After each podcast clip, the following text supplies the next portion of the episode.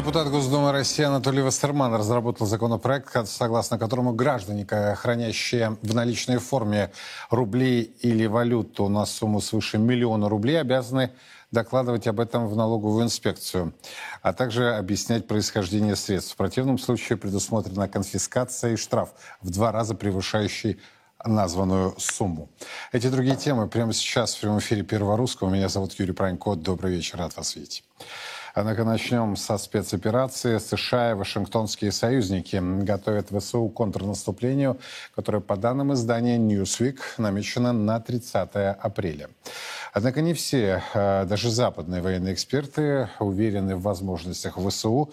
Так, Блумберг сообщает, что контрнаступление Украины может быть отложено аж до 2024 года. Причина – нехватка оружия и слабая обученность солдат.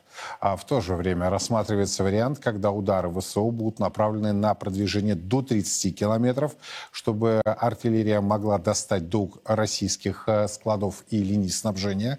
После будет попытка прорыва а, в сторону Мелитополя и Приазовья. Ряд украинских источников сообщают, что Зеленский торопит военных с наступлением. Ему необходимо продемонстрировать успехи спонсорам до начала июльского саммита НАТО, куда он приглашен. Константин Севков ко мне присоединяется. Константин, добрый вечер. Добрый вечер. На ваш взгляд, все-таки идет информационная война и манипуляции, когда одно издание говорит, да что вы, все переносится на 24 год, а другое издание сообщает, да нет, какой 24 30 апреля. А вот на взгляд э, профессионала, что это означает?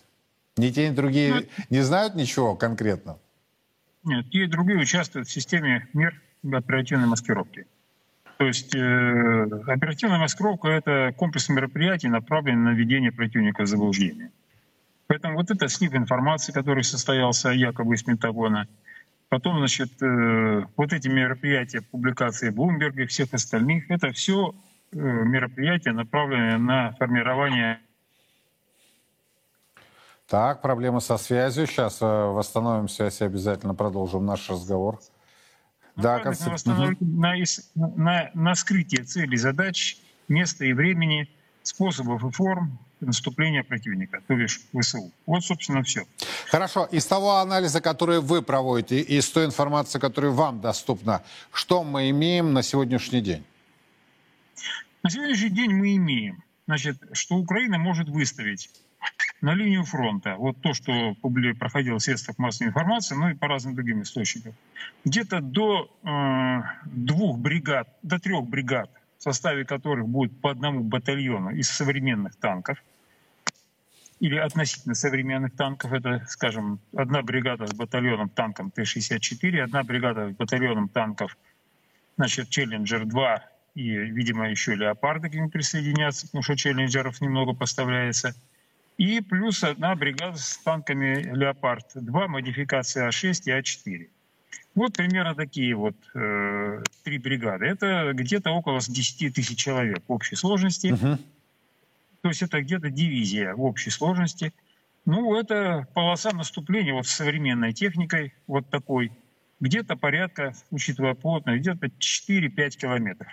Вот там, на такой полосе, они могут создать необходимую плотность боевой техники для того, чтобы обеспечить наступление успешное своих войск. Э, при но ну, это тактическая задача. Глубина решения задачи такой может быть составлять не более 10 километров. Угу. Вот. Еще надо вводить туда войска для того, чтобы обеспечить э, фланги.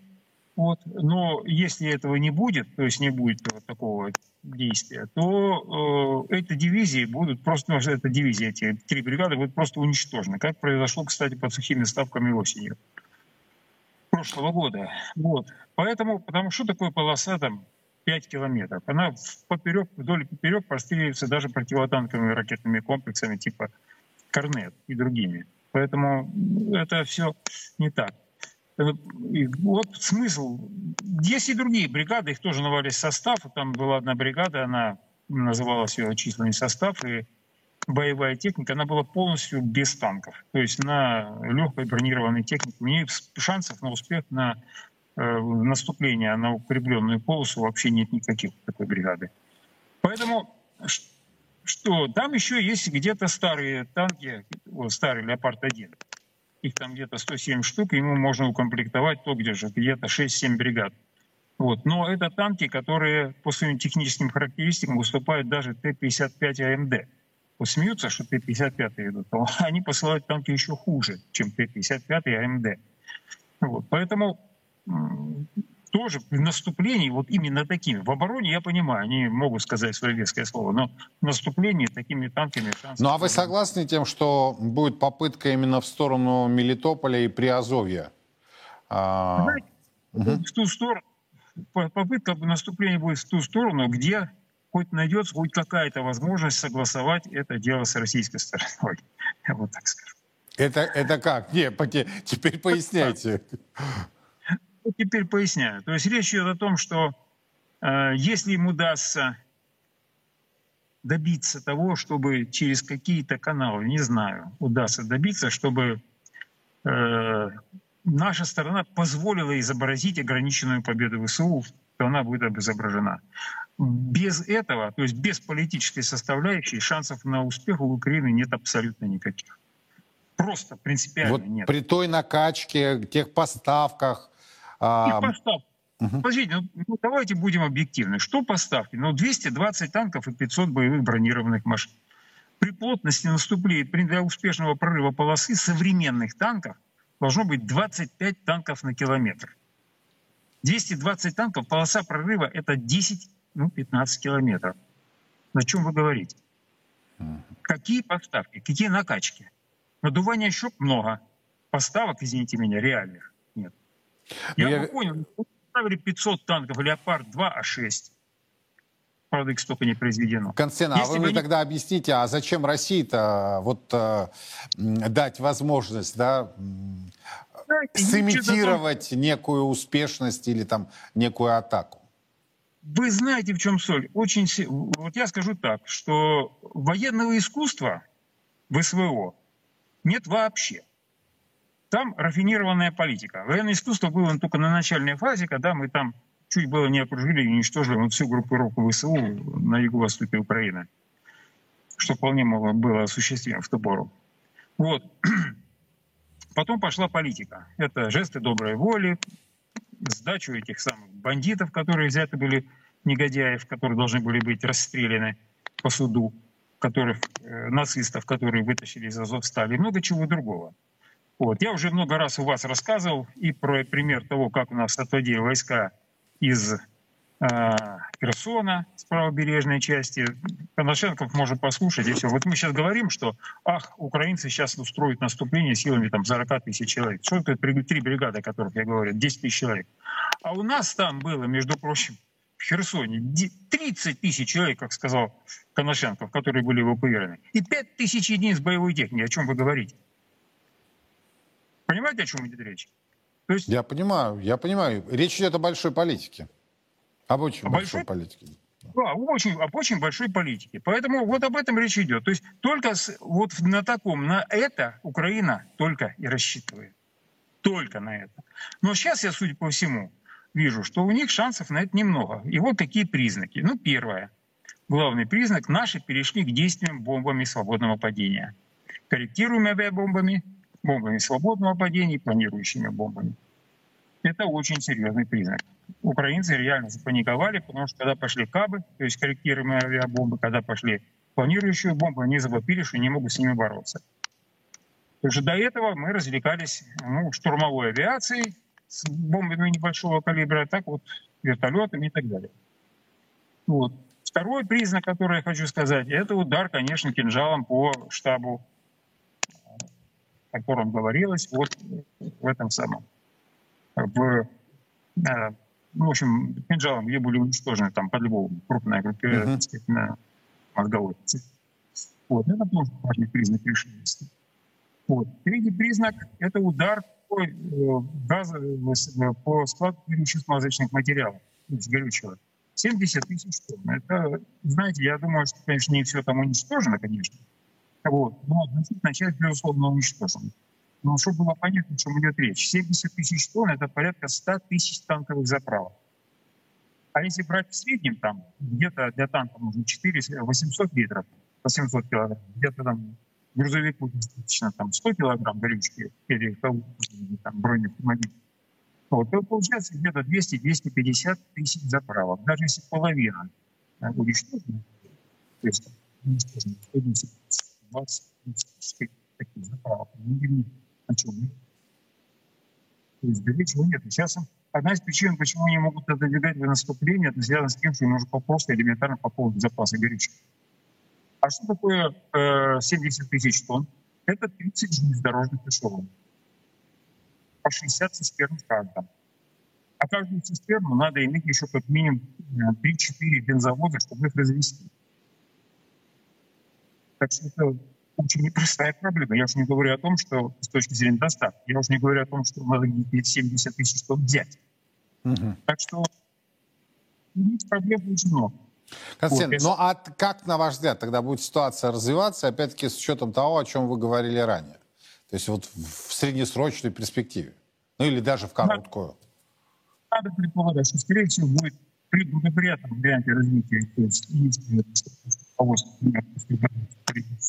а можно нам обеспечить нормальный звук? Вот я обращаюсь к нашей режиссерской группе. Ну вот я надеюсь, то, что вы сейчас решите этот вопрос, потому что очень серьезный, важный разговор идет. А фактически мы не слышим а, господина Севкова. А, важно понять, как будет развиваться ситуация. Вопрос, потому что очень серьезный, важный разговор идет. А фактически мы не слышим а, господина Севкова. А, важно понять, как будет развиваться ситуация, что будет предпринято с российской стороны, что пытается а, предпринять э, Зеленский, ВСУ, тем более, вот как уже было отмечено, он приглашен на июльский саммит Североатлантического альянса. Безусловно, люди, которые его спонсировали, вот министр финансов США Елен уже назвала несколько контрольных цифр, это десятки миллиардов долларов, которые были выделены киевскому режиму, и, собственно, за это надо отвечать. То есть э, на Западе, может быть, на что-то и будут закрывать, как пилят, да, они деньги, но все же вопросы будут задаваться. Э, Константин Севков к нам вернулся. Константин, так все-таки ваша модель дальнейшего развития ситуации? Значит, э, модель развития такая. Если э, нашим, наше политическое руководство займет достаточно жесткую позицию, то никаких попыток ударов по вот э, тем местам, которые находятся под контролем наших войск, вероятнее всего не будет. Будет попытка устраивать удары по тем направлениям, которые наименее защищены. Я полагаю, что могут быть расчет на то, что плохо защищен район нашего Белгорода – будет, может, нанесен туда попытка удара, либо будет нанесен удар по Приднестровью.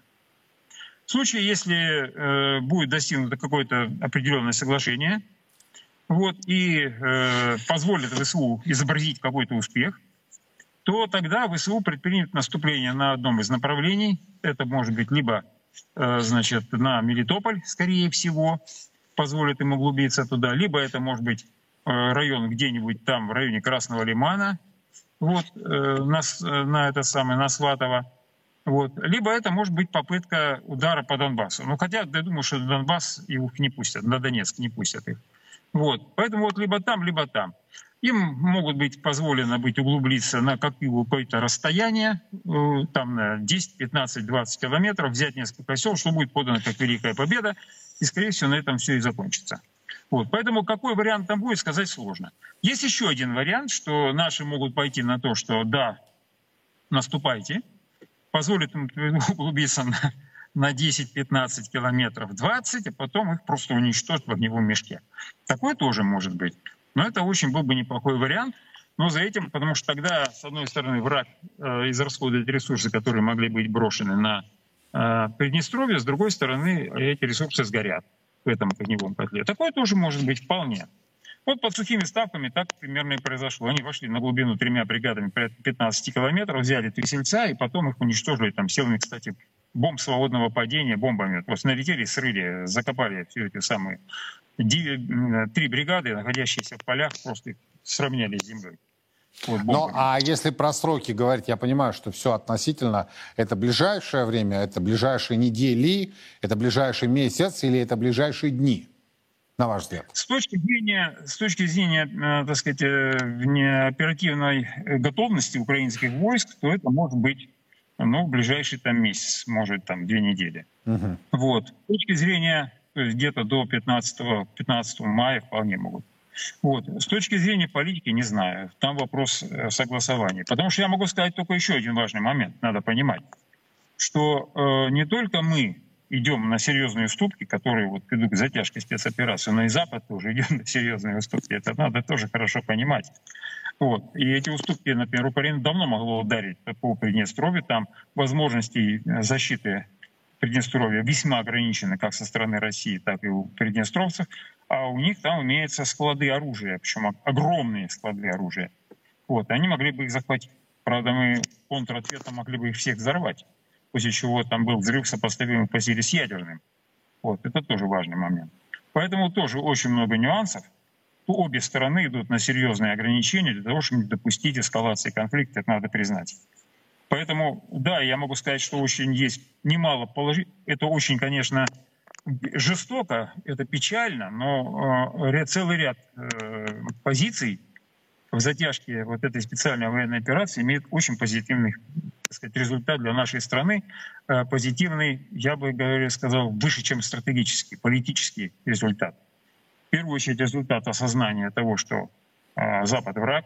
Первый, вторых, это осознание э, обществом, что пятая колонна это очень серьезно и уже начинает четко называть эту пятую колонну.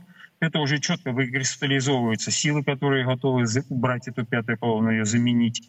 Ну, вспомнить хотя бы выступление, вот недавнюю статью значит, э, Евгения Викторовича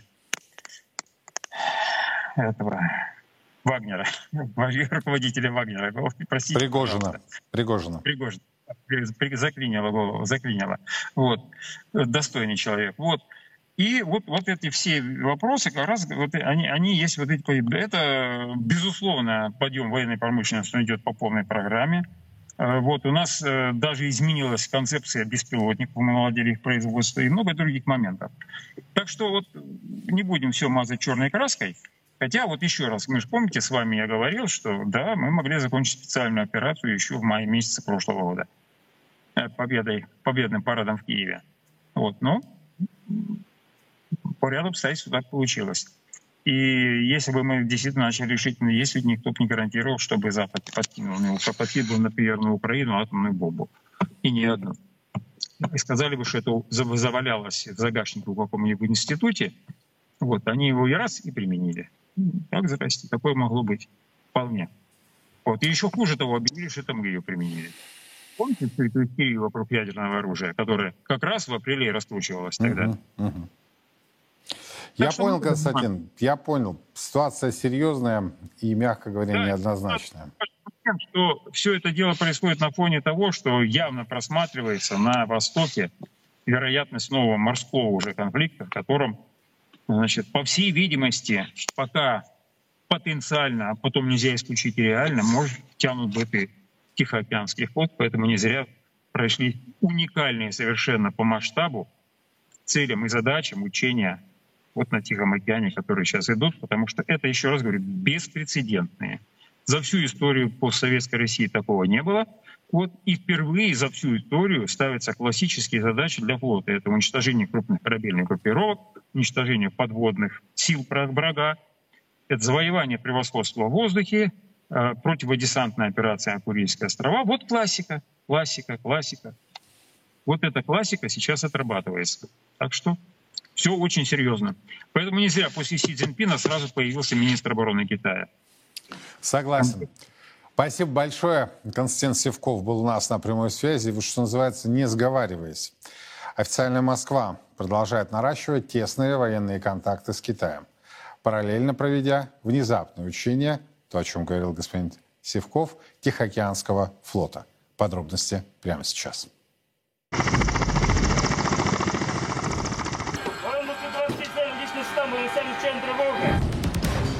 Внезапная проверка Тихоокеанского флота идет и на суше, и на море, и в воздухе.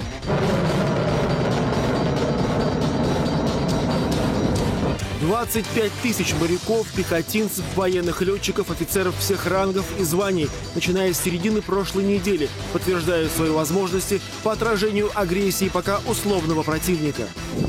На практике необходимо отработать способы действий по недопущению развертывания сил противника в оперативно важных районах Тихого океана, южную часть Охотского моря и отражение его высадки на Южно-Курильские острова и остров Сахалин.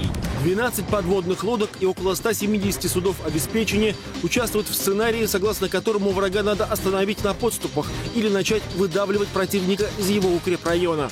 Переход морем, выполнение задач в ходе перехода морем. Дальнейшая высадка десанта на морское побережье, развертывание в боевые порядки, уничтожение противника во взводном опорном пункте, далее введение в бой основных сил и отражение контратаки противника.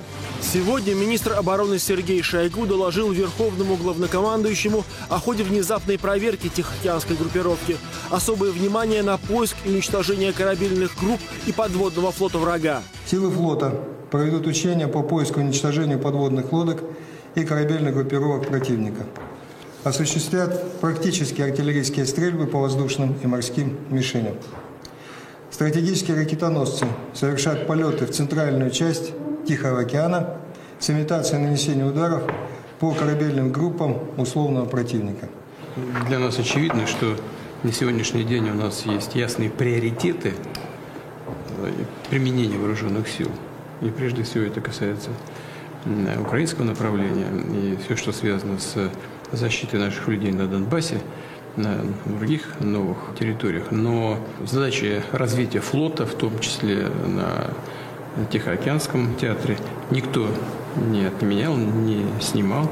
И поэтому я вас прошу эту работу, безусловно, продолжить, и обратить внимание также и на развитие и подготовку подобных мероприятий на других флотах. Ну и кроме всего прочего, конечно, силы флота в отдельных его компонентах, безусловно, могут использоваться и в конфликтах на любых направлениях. То, о чем шла речь в кабинете президента, сегодня очень внимательно слушал и министр обороны Китая Ли Шанфу. Накануне он прибыл с официальным визитом в Москву. Большое спасибо, что нашли время для встречи со мной. Я знаю, что, во-первых, сегодня выходные дни, и в уикенд вы нашли время для того, чтобы меня принять. Это большая честь для меня. После того, как я занял должность министра обороны КНР, это мой первый зарубежный визит. Я специально выбрал для этого Россию, для того, чтобы подчеркнуть особый характер и стратегическое значение наших двусторонних отношений. Президент приоткрыл, что стоит за формулировкой «особый характер отношений». Сферы военных интересов России и Китая начинают синхронизироваться, причем театр совместных действий уже давно выходит из зоны Тихоокеанского региона. Регулярно обмениваемся э, полезной для нас информацией, сотрудничаем в сфере военно-технического взаимодействия, проводим совместные учения –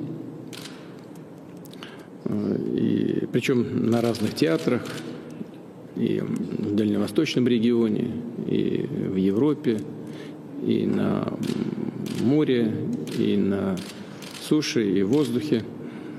Я думаю, что это, безусловно, еще одно важнейшее направление, которое укрепляет исключительно доверительный стратегический характер наших отношений, отношений между Российской Федерацией и Китайской Народной Республикой.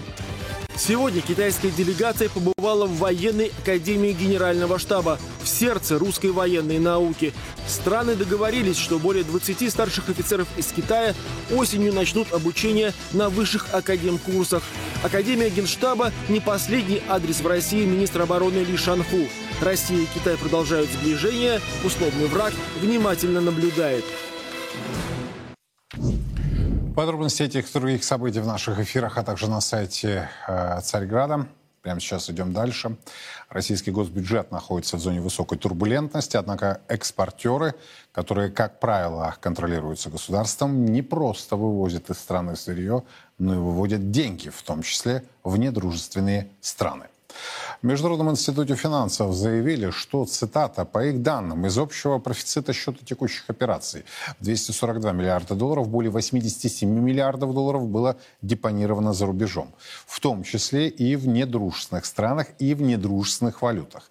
Так, из профицита 84 миллиарда долларов, торговля с еврозоной, две трети, это 58 миллиардов долларов, так и остались в еврозоне. И пока нет данных, что эти деньги помогли российской экономике или увеличили российский импорт.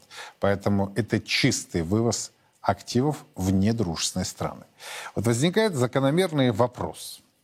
Как подобное возможно? Нам столько рассказывали про недружественные страны. Нам столько говорили про дедоларизацию. Нам столько говорили, что будут переходить на операции исключительно с российским рублем. Что по факту? 60 миллиардов долларов находятся в недружественной юрисдикции, в недружественных валютах. И это сделали российские компании, которые, еще раз подчеркну, как правило, либо аффилированы с государством, либо принадлежат государству, либо государство их контролирует. Что происходит? Андрей Бархота, Игорь Лавровский. Господа, добрый вечер. Добрый вечер. Как вы ответите на этот вопрос? Так что в итоге мы наблюдаем и почему подобное стало возможным? Давайте Андрей, затем Игорь, пожалуйста. Ну, собственно говоря, эм, это стало возможно в результате того, что у нас в 2022 году сам год был очень неравномерным с точки зрения э, введения новых категорий, категории недружественных стран, категории э, запрещения вывоза капитала. Он тоже не сразу появился, и даже не сразу после начала специальной военной операции. Собственно, этим воспользовались э, экспортеры и крупнейшие российские корпорации, потому что фактически вот этот вот, скажем так, потолок отсечения цен на российскую нефть, он был, э, начал входить, собственно, имплементироваться только в четвертом квартале 2022 года. То есть первые три квартала можно было бы, собственно, и работать как раньше. Плюс часть э, корпораций, оно исходило из того, что, в принципе, вот эта новая ситуация — это всего лишь эпизод. И через какое-то время быстрый будет отскок назад к тому режиму э, свободного плавающего валютного курса, отсутствие каких-либо ограничений. Поэтому часть э, значит, экономических агентов исходила из того, что все вернется в круги своя. Но оно не вернулось, а, собственно, вот эти врата больших возможностей как у классика, они закрылись только в четвертом квартале. И это, собственно, стало возможным тому, что мы имеем, а именно вот этот вот э, вывоз капитала в форме неких, э, некой валютной выручки, почти неучтенной, в форме депозитов в иностранных банках, в том числе и дружественных стран. Да, но теперь Набиулина говорит о том, что э, авансовые платежи – это не вывод капитала. Я думаю, вы видели ее неожиданные заявления, которые, мягко говоря, даже ее самых ярых сторонников обескуражили, то обоснование, которое она сделала на минувшей неделе, находясь в стенах российского парламента, по-моему, на совместном заседании э, Комитета парламента по финансовому рынку и э, Комитета по налогам и бюджету.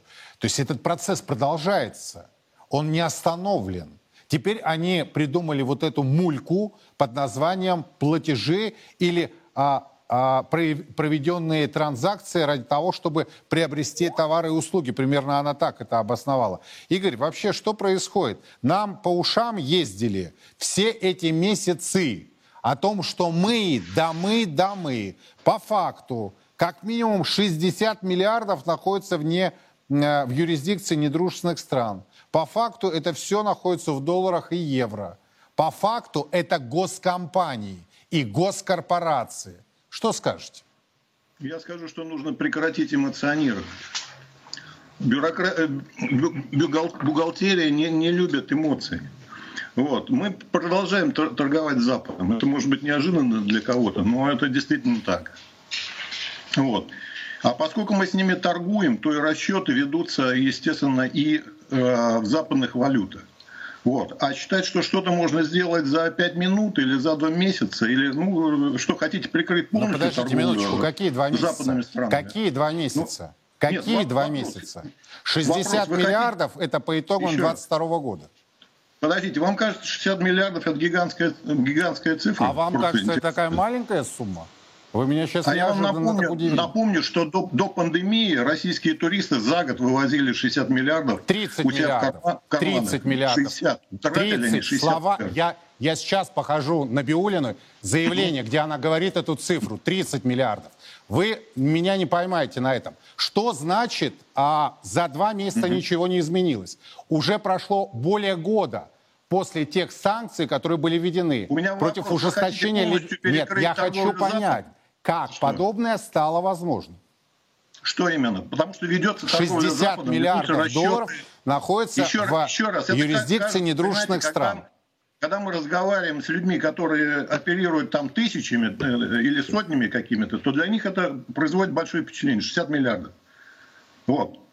Сколько российская торговля? э, Назовите. То есть все нормально, Игорь, да, я правильно вас понимаю? Все нормально. По ушам Еще проехались, раз, у меня- ничего меня не вопрос. изменили, здесь- а здесь нет народу рассказывали проездов- сказки. Проездов по ушам, понимаете? Проехать бы по ушам, если бы у нас сейчас э, рухнула экономика, ничего бы не работало, ничего бы не было. У нас держится курс, ведутся расчеты. У нас держится сказали, курс У нас, еще раз, 15% с начала года девальвация рубля. Это называется держится курс? сколько, сколько было в, начале, в начале этой эпохи санкций? Было 200, как, по-моему, да?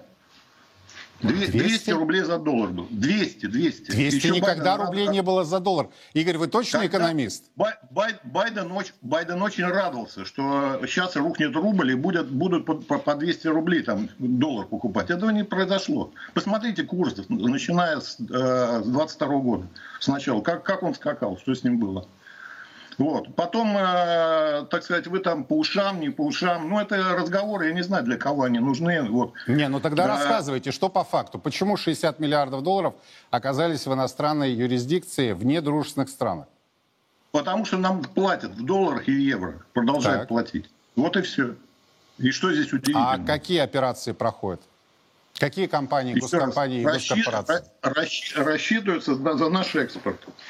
Вы хотите прекратить экспорт за, э, в запад, на Запад? Ну вопрос. Подождите, а Если вы не хотите, экспорт? чтобы там оставались какие-то деньги, Перечень не можете обозначить и нашим зрителям, что мы сейчас экспортируем в недружественные страны? в недружественные страны, Да. что мы экспортируем? Да. Ну, посма- посмотрите статистику. По, по крайней мере, нефтепродукты, они у нас все равно и- и через третьи страны покупают, еще как-то и так Подождите, далее. То это третьи идет. страны. То есть кто с вами торгует, я ничего не могу понять. Вы пытаетесь мне объяснить и нашим зрителям те факты, которыми не владеете. Андрей, что скажете? Ну, собственно говоря, внешнеэкономическая деятельность, она, а, конечно же, тоже не э, закончилась э, на... Да, действительно, рухнул э, экспорт, так сказать, в Евросоюз в том виде, которым он был до, собственно, марта 2022 года. Он действительно прекратился, но начались другие внешнеторговые отношения. Безусловно, когда мы говорим, что идет, например, танкерный перевоз э, не- нефтепродуктов э, по морю, то, безусловно, не всегда этот э, расчет за эти нефтепродукты будет, например, производиться в валютах стран продавца и покупателя. Да, то есть рубль, например, там и рупии, к примеру. Часто используются значит, эм, доллары и евро. И, конечно же, ка- какая-то часть этой суммы, она может э, входить в этот оборот, может его обслуживать, но в целом... Это не оборот, целом- Андрей. 60 миллиардов были задепонированы. Вы же понимаете, что такое задепонированные средства? Безусловно, да, да, но, но возможно не все, не весь объем был. э, Конечно, весь объем составляет 242 миллиарда. Здесь считаете, э, самым, срочных э, счетах, скажем так, ярко лежат? выраженным является то, что действительно экономические агенты, они являются государственными или прокси-государственными, и при этом они ведут вот такую значит, позицию, что некие двойные стандарты. Вот это токсичная валюта, вот это недружественные страны, вот это, значит, все, все вот эм, аб- абсолютно чуждое, но мы, это, мы работаем и в статистике это отражаем.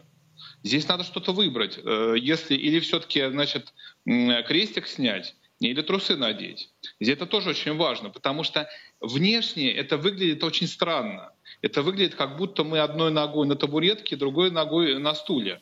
Вот. И, э, безусловно, э, может быть, стоит как-то коммуницировать такие вещи. Какая доля от этой суммы действительно участвует в внешнеторговом обороте? Какая доля замещает? Какая доля вообще нам необходима? И не бросаться такими заявлениями, что мы отказываемся вообще от валют, мировых э, э, конвертируемых валют, они все токсичные, они все недружественные.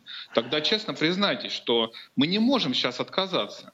Мы продолжаем часть использовать своих интересах. Почему бы нет? Конечно, Андрей, никто не тянул никого за язык называть токсичными валютами, никто никого не тянул за язык называть недружественные страны. Но это же все было. Это было все сказано. Принимались решения о переходе на а, торговлю через рубли, но в данном случае потом слили эту информацию, перешли на национальные валюты торгового партнера. Теперь, еще раз я подчеркиваю, речь идет о денежных суммах, которые задепонированы, то есть не являются оборотными средствами, не направляются на авансовые платежи. Это элементарное то, что обучают на первом курсе экономических и финансовых факультетов. Но не все, по-видимому, это понимают. Спасибо большое. Андрей Бархот и Игорь Лавровский были у нас на прямой связи и очень своеобразный комментарий. Хотя э, правы э, некоторые наши зрители, которые говорят, ну вот слили всю, э, что называется, информацию. Было так, вот рассказывали одно, второе, третье и так далее, а по факту, оп, обнаружилась сумма весьма существенная, и я был удивлен, что, оказывается, 60 миллиардов долларов – это не деньги. Вот это да. По-видимому, для кого-то жемчуг мелок, а для кого-то щи не столь густы. Меняем тему. Кстати, продолжим тему двойных стандартов. Совет Федерации не стал публиковать никакой информации по доходам и расходам сенаторов за минувший 2022 год. На сайте Палаты нет даже обобщенной информации по декларациям. Ничего не будет, заявил РИА Новости, источник в Совете Федерации. Не опубликовали декларации о своих доходах, расходах и депутаты Государственной Думы России. Хотя закон позволяет каждому народному избраннику, если он пожелает, делать это самостоятельно. Вот как в Кремле Кремле прокомментировали данное решение. Про удаление за все последние годы ничего не знаю. Мы ничего не удаляли нашего сайта. Здесь нужно обращаться в каждое конкретно взятое министерство и спрашивать, почему принималось такое решение. Что касается не публикации этих данных в этом году, да, э, документ содержит эти формулировки. И э, что касается администрации президента, мы сдали в установленные сроки все, кому полагалась декларация, наши соответствующие контрольные подразделения. Сейчас они там изучаются и так далее. Но публикация не предусматривается. Собственно, вся база э, для антикоррупционной работы, она сохраняется. Эта работа продолжается последовательно. Здесь же главным является не публикация, главным является, что соответствующие органы подается эта декларация. Точно так же, как она продавалась, и все проверки организуются точно так же и так же скрупулезно, как это имело место и ранее. Ничего не изменилось. Ну и с неожиданной инициативой сегодня выступил депутат Госдумы Анатолий Вассерман. Он подготовил законопроект, согласно которому граждане, хранящие наличные в рублях и в валюте на сумму свыше миллиона рублей, почувствуйте разницу 60 миллиардов долларов и миллион рублей, должны сообщать об этом налоговикам, а также объяснять происхождение средств. В противном случае предусмотрена конфискация и штраф в два раза превышающий сумму хранимых таким образом денег. Почему подобное тоже стало возможным? То есть, с одной стороны, нам говорят, так, декларации стали добровольным понятием, то есть они сдают чиновники, депутаты, сенаторы, но теперь не публикуют. Все в правовом поле, все в рамках а, теперь уже действующего закона. Это с одной стороны. С другой стороны, вот этот народный избранник по фамилии Вассерман выходит и говорит, я тут а, сочинил закон, согласно которому, если у вас есть миллион наличных, а, либо валюта, да, а, в валюте эквивалент 1 миллион, то вы должны об этом заявить э, и сообщить ФНС. А не заявите, то тогда двойной штраф, ну и другие санкции. Дмитрий Журавлев, Владимир Лепехин ко мне присоединяются. Господа, добрый вечер. Да, добрый вечер. Вот казалось бы, вроде как из разных областей э, темы, да, но на мой взгляд очень примечательно, что когда стало известно о том, что ни Госдума, ни Совет Федерации не будут ничего публиковать, э, даже обобщенная информация, а я напомню, ранее они нам вроде как обещали это сделать, да, а выходит Вассерман со своей инициативой. Что скажете? Давайте, Владимир, затем Дмитрий, пожалуйста, ваша позиция. Э, ну, замечено, что когда начинается экстремальная ситуация в обществе, ну, допустим, специальная военная операция, то у нас э, чиновники многие, да, э, вообще руководители государство начинает на этом наживаться. Но не обязательно наживаться в таком материальном смысле, торговать амуницией, там чем-то еще по завышенным ценам, но вообще принимать решения, которые выгодны именно им. А, и с точки зрения простого человека как бы непонятно, должно быть наоборот. Почему? Потому что вроде бы, раз экстремальная ситуация, специальная военная операция, общество должно консолидироваться, следовательно, власть должна идти навстречу народу, брататься с, ней, с ним, если хотите, да, становиться более открытым по отношению к народу, ну и так далее. И даже, может быть, чисто из популизма принимать какие-то решения, чтобы вот это хотя бы ощущение единства возникало. А по факту получается совершенно другое. То есть чиновники вдруг начинают валом под предлогом того, что у нас сейчас экстремальная ситуация, специальная военная операция, вдруг начинают принимать какие-то решения, ну, например, не публиковать свои, э, данные о своих доходах. В чем логика, непонятно. Я, э, допустим, только одну логику вижу в этом плане. То есть, допустим, адреса не указывать своих поместий, вил, там чего-то еще. А почему? Потому что, ну, какие-нибудь диверсанты с Украины могут навестить, да, по этому адресу какого-нибудь чиновника. А все остальное, почему нельзя указывать доходы? Значит, а там, кстати, что? не только доходы, но там еще и расходы. Там, ну, там же вот это, да. да, вилка. Да, с одной стороны. Теперь, значит, э, вот Вассерман, ну, я, наверное, учитывая его популярность в народе, специально его, значит, каким-то образом сподвигли, чтобы он с этой вот э, абсолютно нелогичным предложением вышел на трибуну Государственной Думы. Э, значит, из какой стати, вот, ну, то есть вот логика совершенно непонятна, почему люди должны сообщать о том, что у них находится на счету. Нам что, делать нечего? Нет, что это, людям? подождите, Владимир, это подматрасные деньги. Он имеет в виду, что вот то, что хранится в банках стеклянных, под матрасом и так далее. И у меня более, а, даже более, коллеги более. спрашивают, а слушай, а как он будет, э, как они будут искать эти деньги? Народ я... у нас образованный во многих отношениях. Ну, Юрий, я тут усматриваю как раз такую комбинацию. Ну, я не знаю, там, кто там у нас изощренный такой ум, среди чиновников. Вот смотрите, э, в связи с подписанием закона, э, закона о так называемых э, значит, электронных повестках, да, о тех санкциях, которые могут быть применены ко всем мужчинам в возрасте от 18 до 50 лет, к 100% мужчинам российских. Значит, санкции связаны с тем, что, ну, понятно, не отследил смс-ку, значит, в госуслугах, у тебя счет закроют. Вот сейчас уже начинает народ друг другу рекомендации давать, забирать деньги из банков. То есть цифровая мафия у нас побеждает э, банк, банковскую мафию. Так вот, э, э, значит, народ начинает увеличивать свою наличку, и тут вылезает, значит, Вассерман, который говорит, а ну-ка сообщите, сколько у вас под матрасом находится. Это некая превентивная мера, что ли? Вот логику просто непонятно. Значит, зачем эта информация лишняя нужна кому-то и зачем нам, простым людям, нужны дополнительные, э, ну, до, дополнительный геморрой. У нас что, мало геморроя сегодня? Да, я понял, Владимир. Дмитрий, что скажете? С чем согласны, с чем нет? Как прокомментируете? Я согласен, но не совсем. Логику как раз вижу. И логика очень конкретная. У нас кончаются деньги, дайте их нам.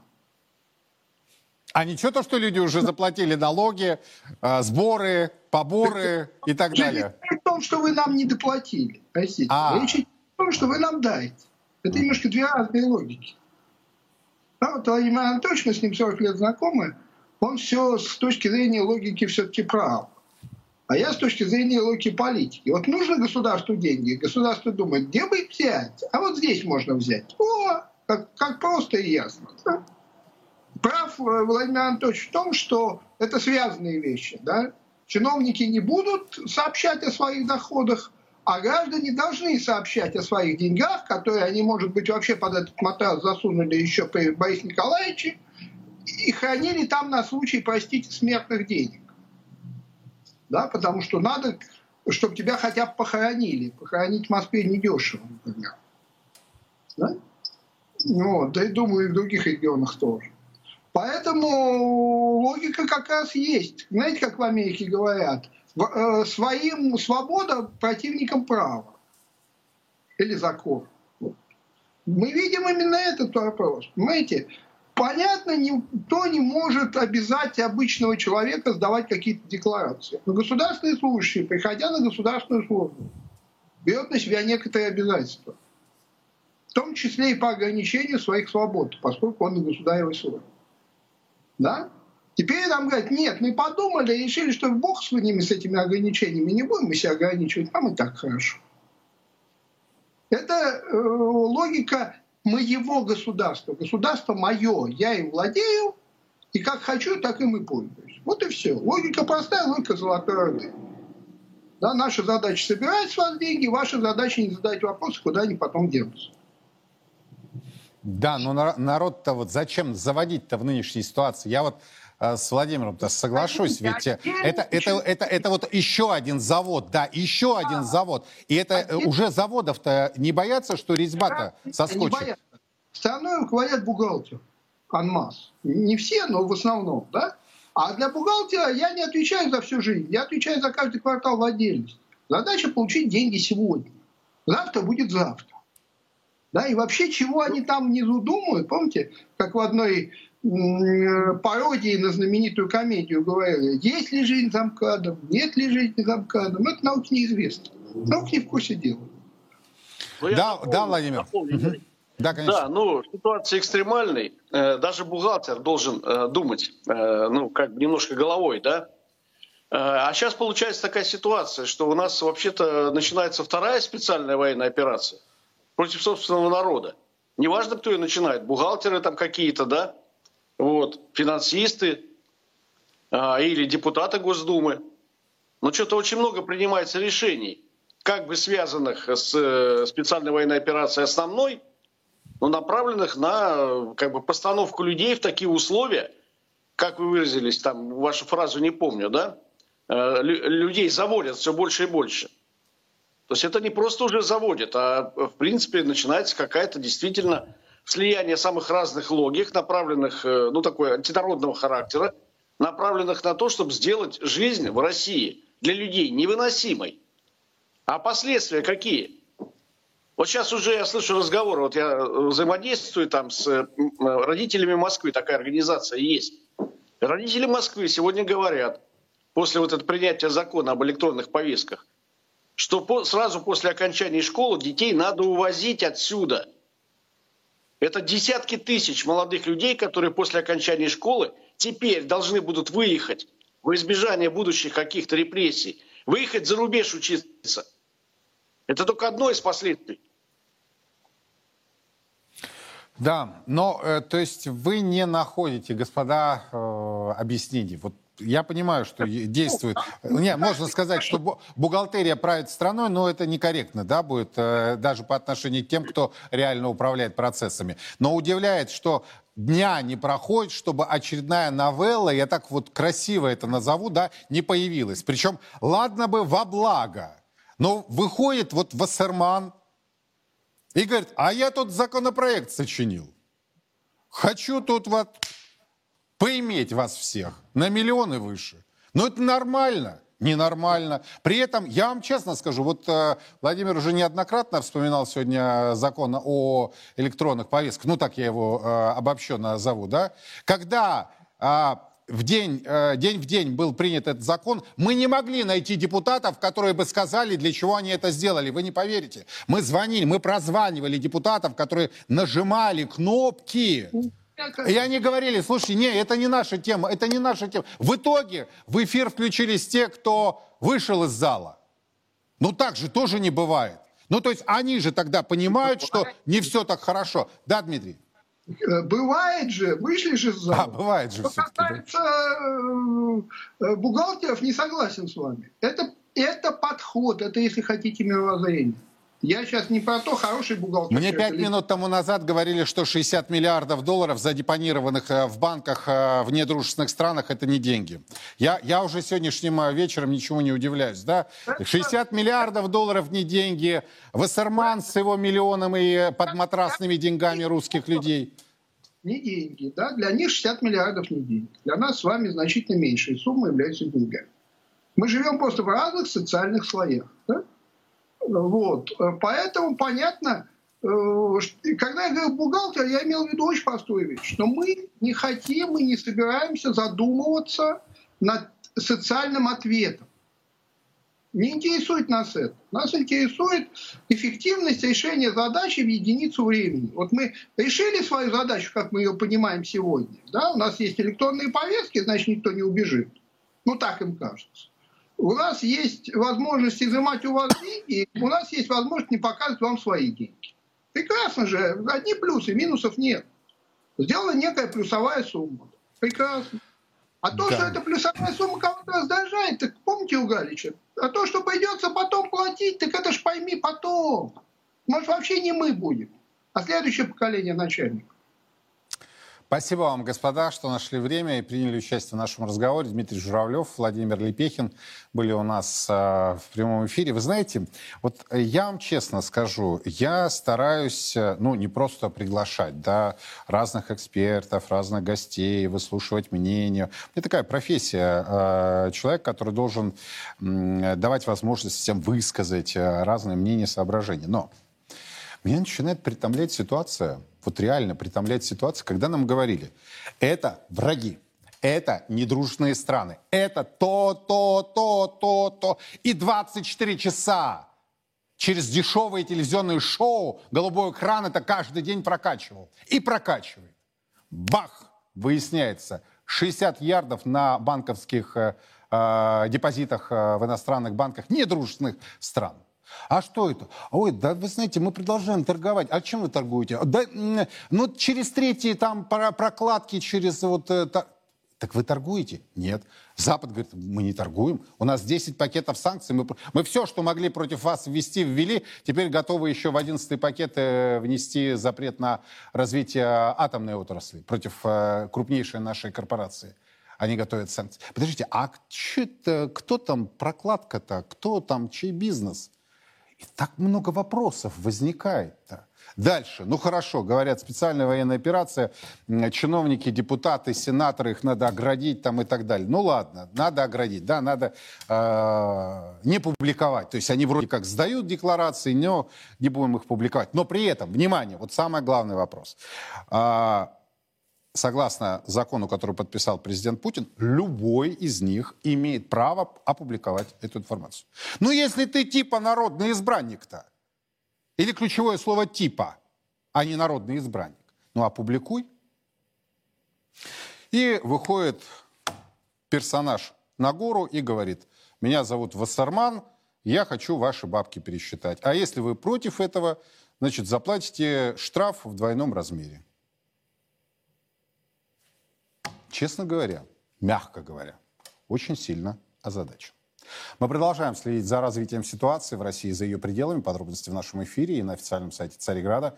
Меня зовут Юрий Пронько. Хорошего вам семейного вечера и до завтра. Заключительный вечер Светлой Седмицы 21 апреля в Вегас-Сити-Холле. Творческое объединение «Царьград Культура» представит концерт ансамбля «Ихтис». Коллектив презентует новый альбом «Мужские песни», посвященный памяти отца Дмитрия Смирнова. 21 апреля. Ансамбль «Ихтис». Концерт при поддержке «Царьград ТВ». Билеты на сайте vegas-hall.ru. Категория 6+.